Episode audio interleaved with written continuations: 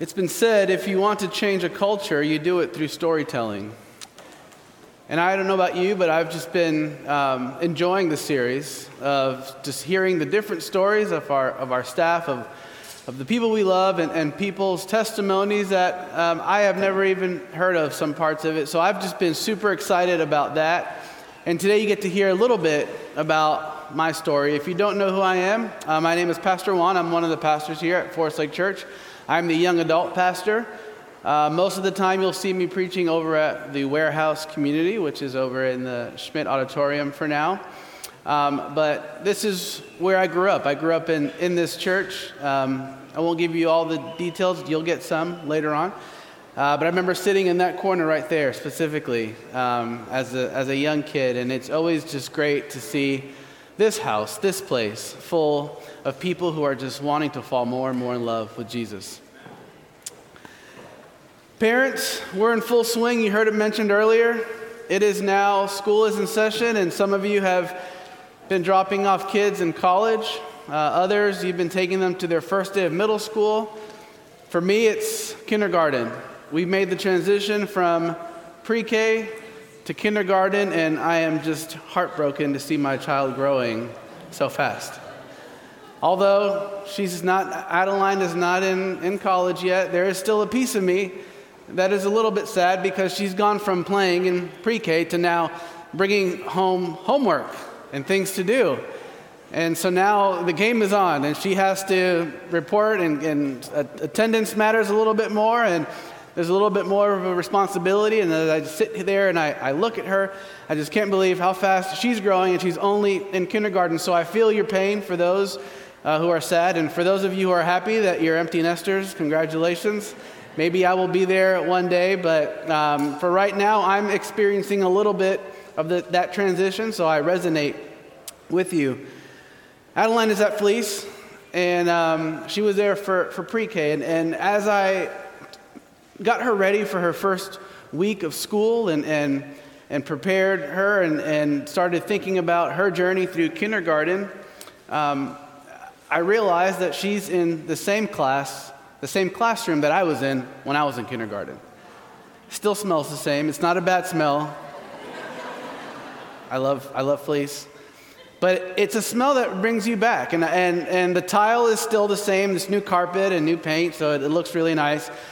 But as I walk in there, there are certain memories that are brought back because of, of the smell, because of where you are, and, and watching um, your kid do the things that you did. And I remember having one really, um, a, a toy that I really loved, and that was a fake plastic round pizza.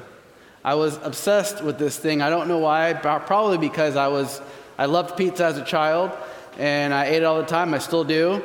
Um, but I wanted this thing during the day to just be real because I wanted to eat this pizza.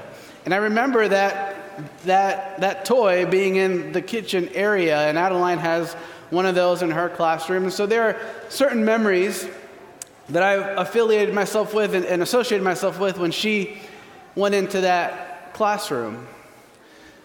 Maybe there are things in your life that you go back to, or a song, or a smell, or, or, or some experience, or a person that brings back a vivid memory or an experience. You see, in our childhood, there are things that we go through, and there are lessons that we learn.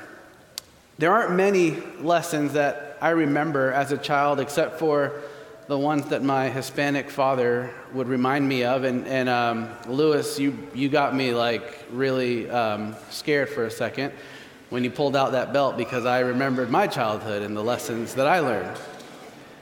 But there are lessons that you learn, and, and as I'm getting Adeline ready for school as she's going there, I thought about what are some of the lessons that I remember the do's and the don'ts, the things that I got in trouble for, the, the, the teacher or the principal that would, would typically um, tell us what we did wrong, and, and some of the writing things that we had to do, write our name a thousand times or whatever it was. There are things that we remember.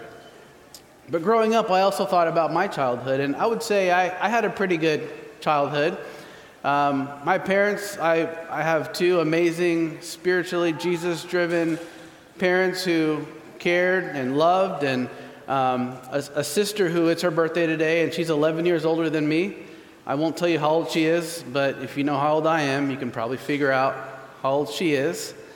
But she was pretty much out of the house during a lot of my elementary and middle school years because she had grown up and she was living on her own, and I kind of liked it. I liked getting everything that I wanted from my parents. It was, it was, a, it was a good childhood, and, and I, I, I specifically remember one of the lessons as a child, specifically in school when I pushed a kid and the, the, the fear that was in me when I was wondering what was going to happen to me.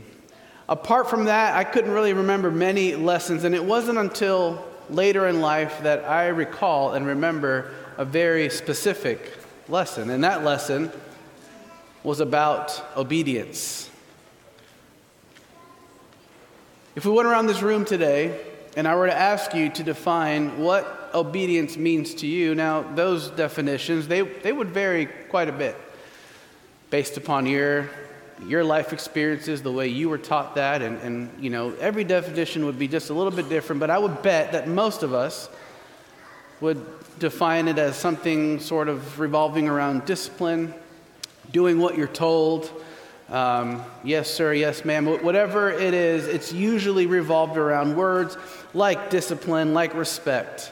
That is how we define some form of obedience. If you grew up in church like I did, that word was usually associated with honor your father and your mother. When you were talking about being obedient, that was the first thing that you were taught is you, you should obey your mother and your father. It's one of the lessons that we learn when we are in Sabbath school. But when it comes to your calling, your identity, your purpose, your belonging, obedience is a direct commitment to fulfilling your purpose. You see, those are the three things that, as we grow up from middle school, high school, into college, into our young adult life, we want to know who we are, how we can make a difference, and where do we fit in, our identity, our purpose, our belonging. We ask those questions and we begin to, to struggle and wrestle with what is really our identity. The lesson I learned was on obedience. See, the question when we struggle and we wrestle with the idea of our identity, of, of, our, of who we are, the question shouldn't really be the what the who or the where, but the why. To the person who's new to church, your question should be your why. Why are you here? Why are you put on this earth? Because your why is what matters the most. Paul had just reached the sermon about the unknown God in Acts 17. I was privileged and, and lucky enough to visit Greece in college.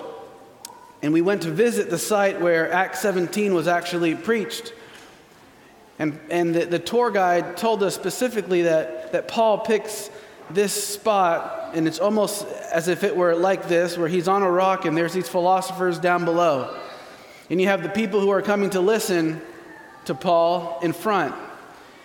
And the tour guide said he, he specifically chose this spot because here, when he spoke, it was projected down below, and he wanted the philosophers to hear what he was saying because in that time there's a lot of ideas that are stirring up. People are trying to make meaning of life and make meaning of, of their situation. So these philosophers are creating these ideas and thoughts. And here Paul is talking about the unknown God, the one who is to come. And, and, and as he's, he's doing this, he strategically puts himself in a place for both of them to hear. And in the midst of all that, because there are opposing ideas and thoughts, Paul faces resistance. And he has a hard journey.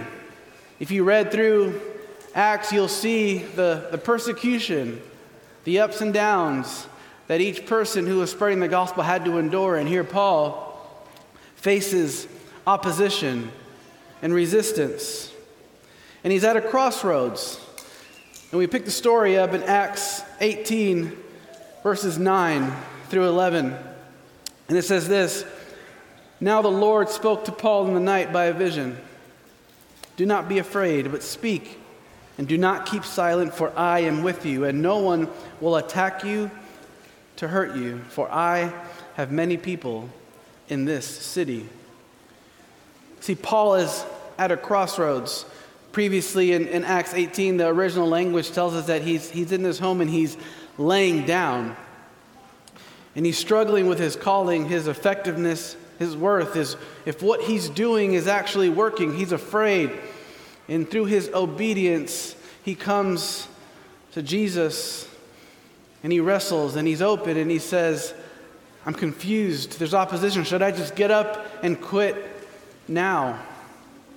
I don't know about you, but it's the moment when I lay down and I go to sleep that all the questions and ideas and things that I have to do just start stirring up. The things that I didn't get to do that day, the things that I have to do. And we live a life that's so reactive. We get up, we do our routine, and we check our email or our text, and then we start reacting to the things that people need that we forget to do the things that we planned. And so it's for me, when I lay down, my mind just starts going a million miles an hour. And then I just, I can't sleep because of the things I have to do for our girls and for the house, for work, whatever the case may be. And it's in that moment of my laying down that I resonate with Paul because it's in those moments that, at least for myself, that we begin to question everything at some point in our life through our lowest moments. My father, um, he's building a house there. My mom and dad, they're building their second house. They did one years ago. They sold that, and now they want something smaller because they're getting older and they don't want something with a second floor. And I remember all of the hurdles that my dad had to go through as he subcontracted their old house. And I knew when he was going into this one that it was probably going to be the same thing. And if you're part of any construction project or maybe you're renovating your house, you know how hard it has been over the last few years to get materials, to you know, not just deal with the city that you're in, the county. So I'm cutting my, my dad's hair, and um, he's telling me all the challenges and how he had to take the plans back to the architect like three or four times to get it approved by the city. And this, I mean, it's just problem after problem after problem. And I said, Dad, how do you sleep at night? And he gave me the secret. Are you ready? If you're struggling with how to sleep at night, this is what he said He said, I close my eyes. Not helpful at all for me.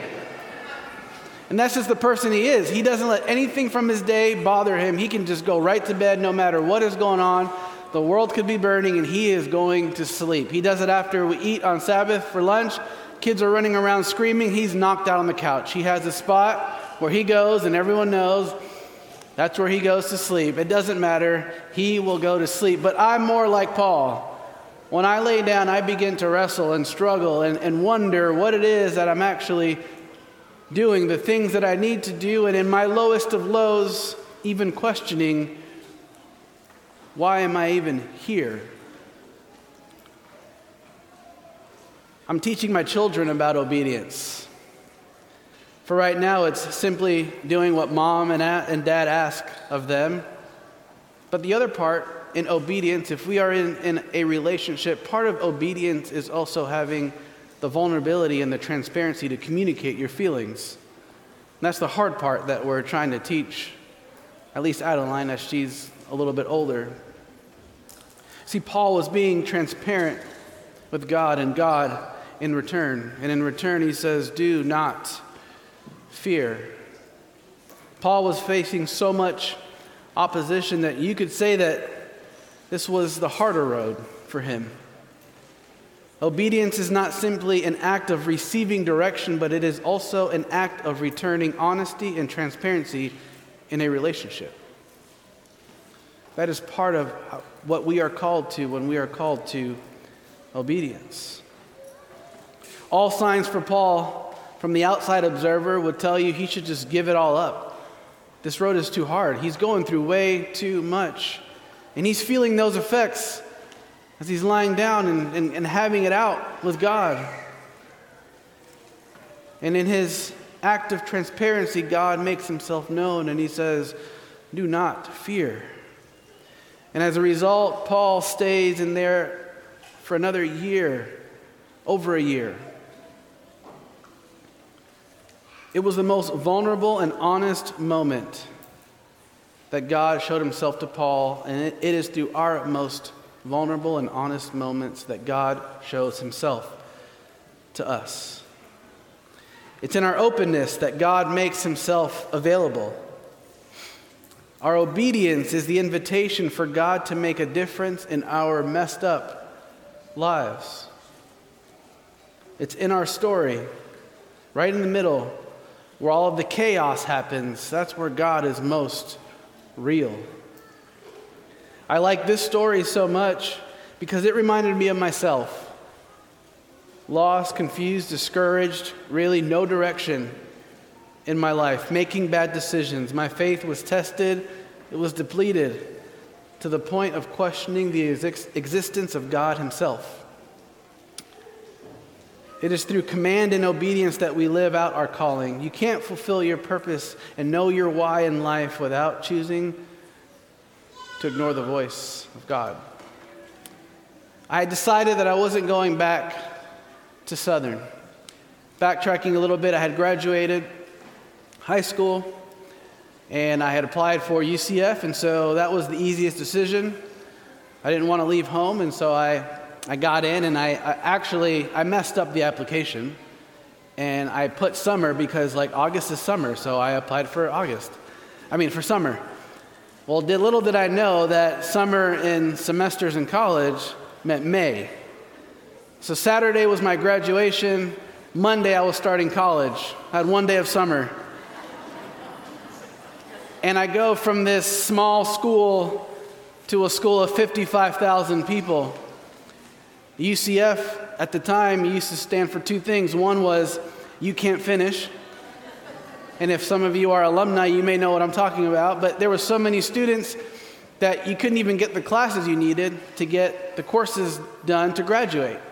So students would have to stay longer, and it went by seniority. The other thing it stood for was under construction forever because there was no parking at all. And I remember getting up super early. I used to live here in, in Apopka driving down 436 all the way to university till the end of that road to get to UCF, and I would get there an hour before my class just to fall asleep in my car for a little bit longer to get on my bike to go to class. If not, then the idea is you get there, but you have to follow someone to their car, like the creepiest thing ever. Or you say, hey, I'll give you a ride to your car, and then you take their spot. I mean, that, that's how it worked. And for me, I mean, it was, I was not used to that at all. Going from 25 people in my class to 500 and people passing around microphones to ask a question, and I, I, was, I wasn't going to do that. And my first class was a, a psychology class from an atheist professor. You want to talk about getting your faith challenged, take that as your first college class. And so I remember just going through that and kind of starting to ask questions, but I, I still felt this call to, to maybe God is calling me to ministry. And it wasn't until later on in my second semester that we were visiting a friend. A, a couple of us drove up to Southern, and this friend of mine was studying theology at the time, and we go visit, and it didn't take long for me to know that that is where God wanted me to be. So the next week, I make the decision get ready for that semester, which I now knew what my, my semesters meant summer, winter, fall. I knew that. So I knew I was going to start uh, in the winter semester. And I remember going through that year just kind of knowing this is where God had wanted me, but also kind of taking it for granted. And I met a girl named Vanessa, who's now my wife there, my, my first semester, and hallelujah. But after that semester, I felt like I had under control and almost to the point where I said, you know what, I don't think I'm going to go back to Southern because I just don't know. I want to be, I want to be home. So I, I called Vanessa, and that was the, the, the, one of the most difficult conversations to tell her that I wasn't going back to Southern, but we'd make it work. And I had prearranged flowers to be sent to her that day because I didn't want her to be sad.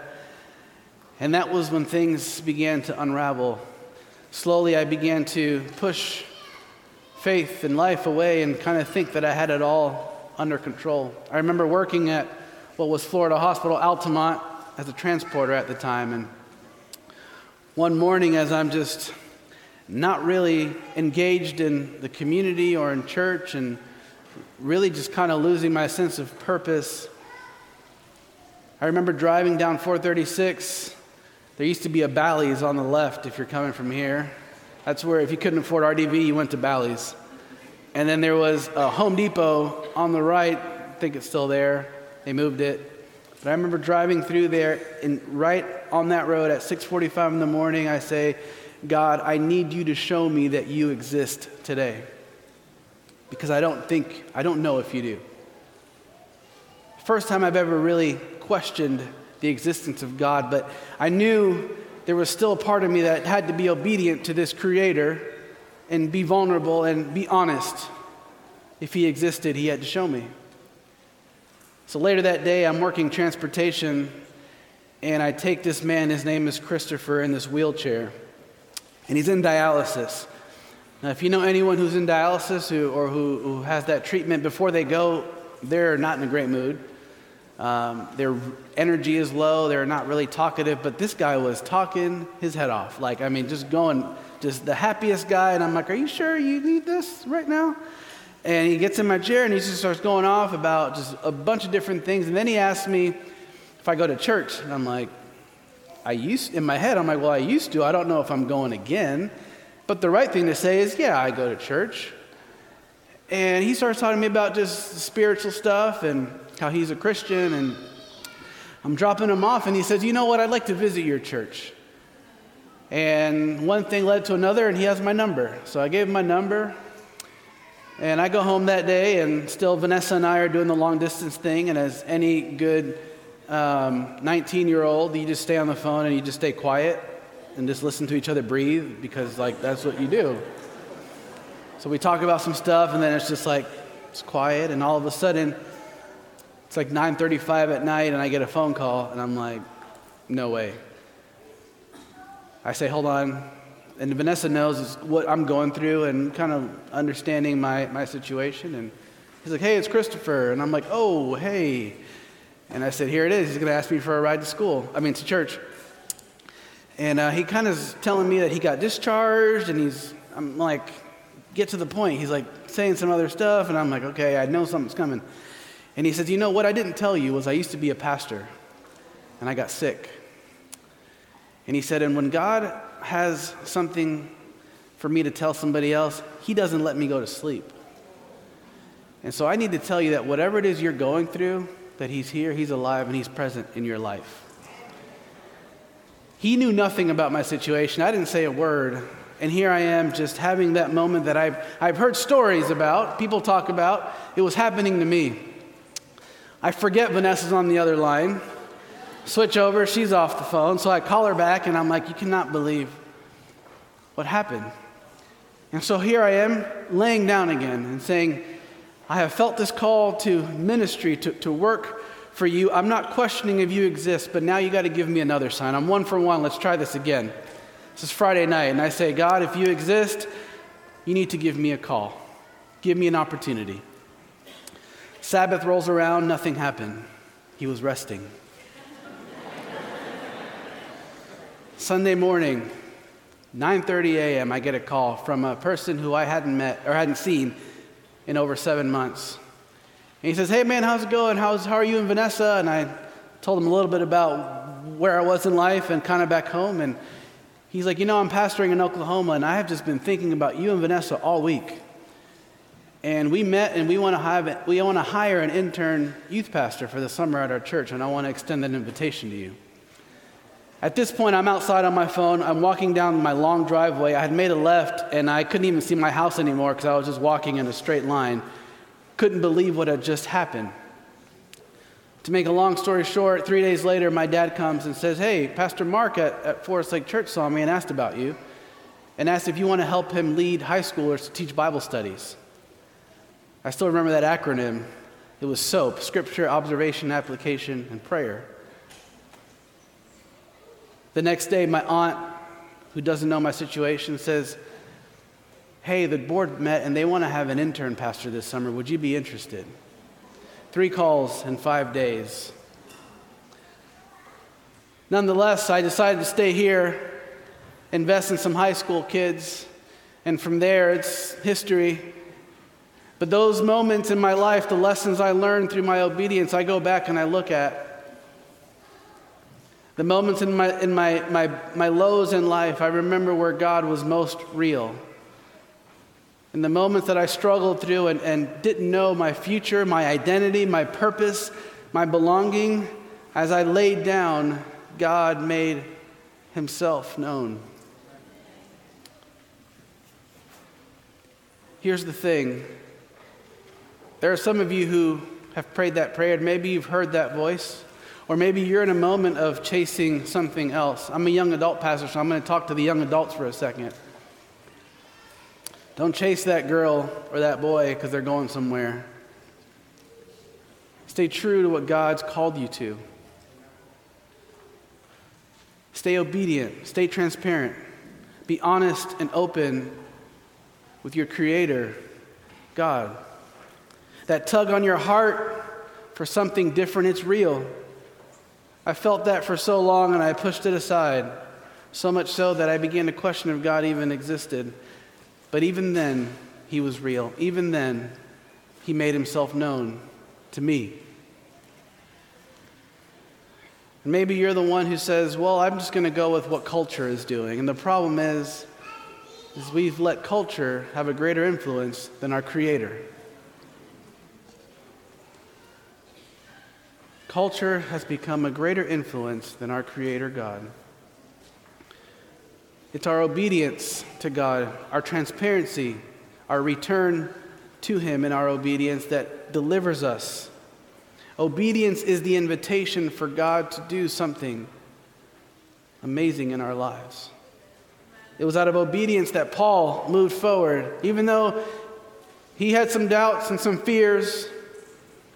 But it was that raw, authentic relationship where God said, Do not fear, for I am with you.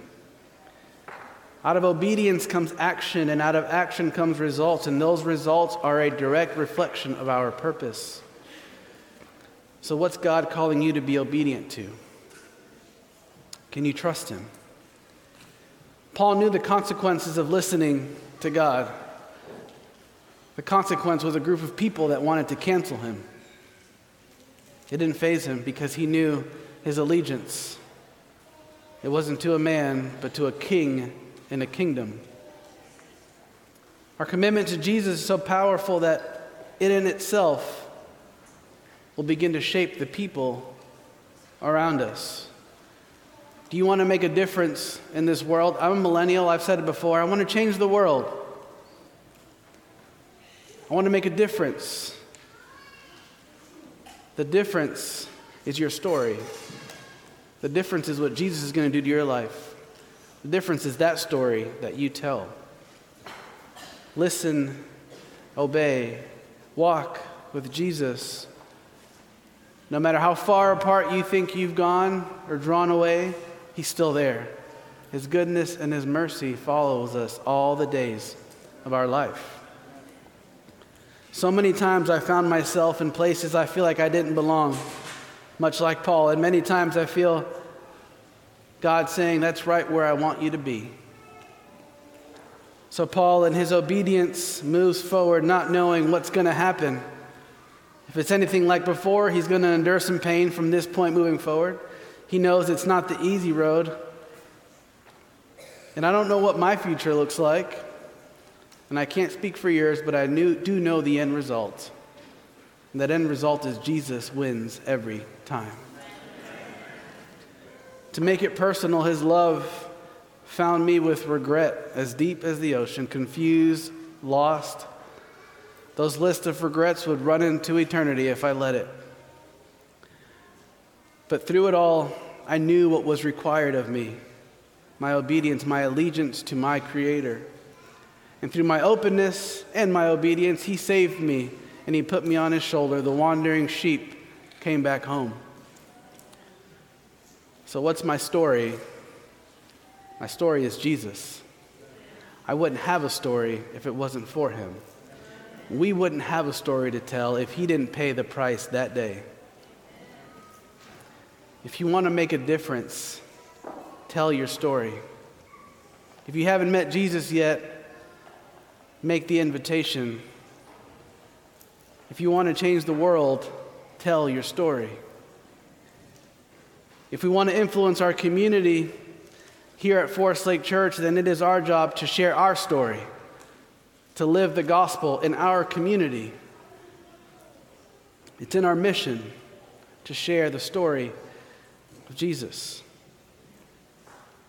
May we live as a church in submission to Jesus, knowing that whatever may come our way, we can step in faith through obedience and through the confidence that we have in Him. My story is He saved me. My story is Jesus. May that be the prayer, the story that we tell for the rest of our lives until He comes back for us again.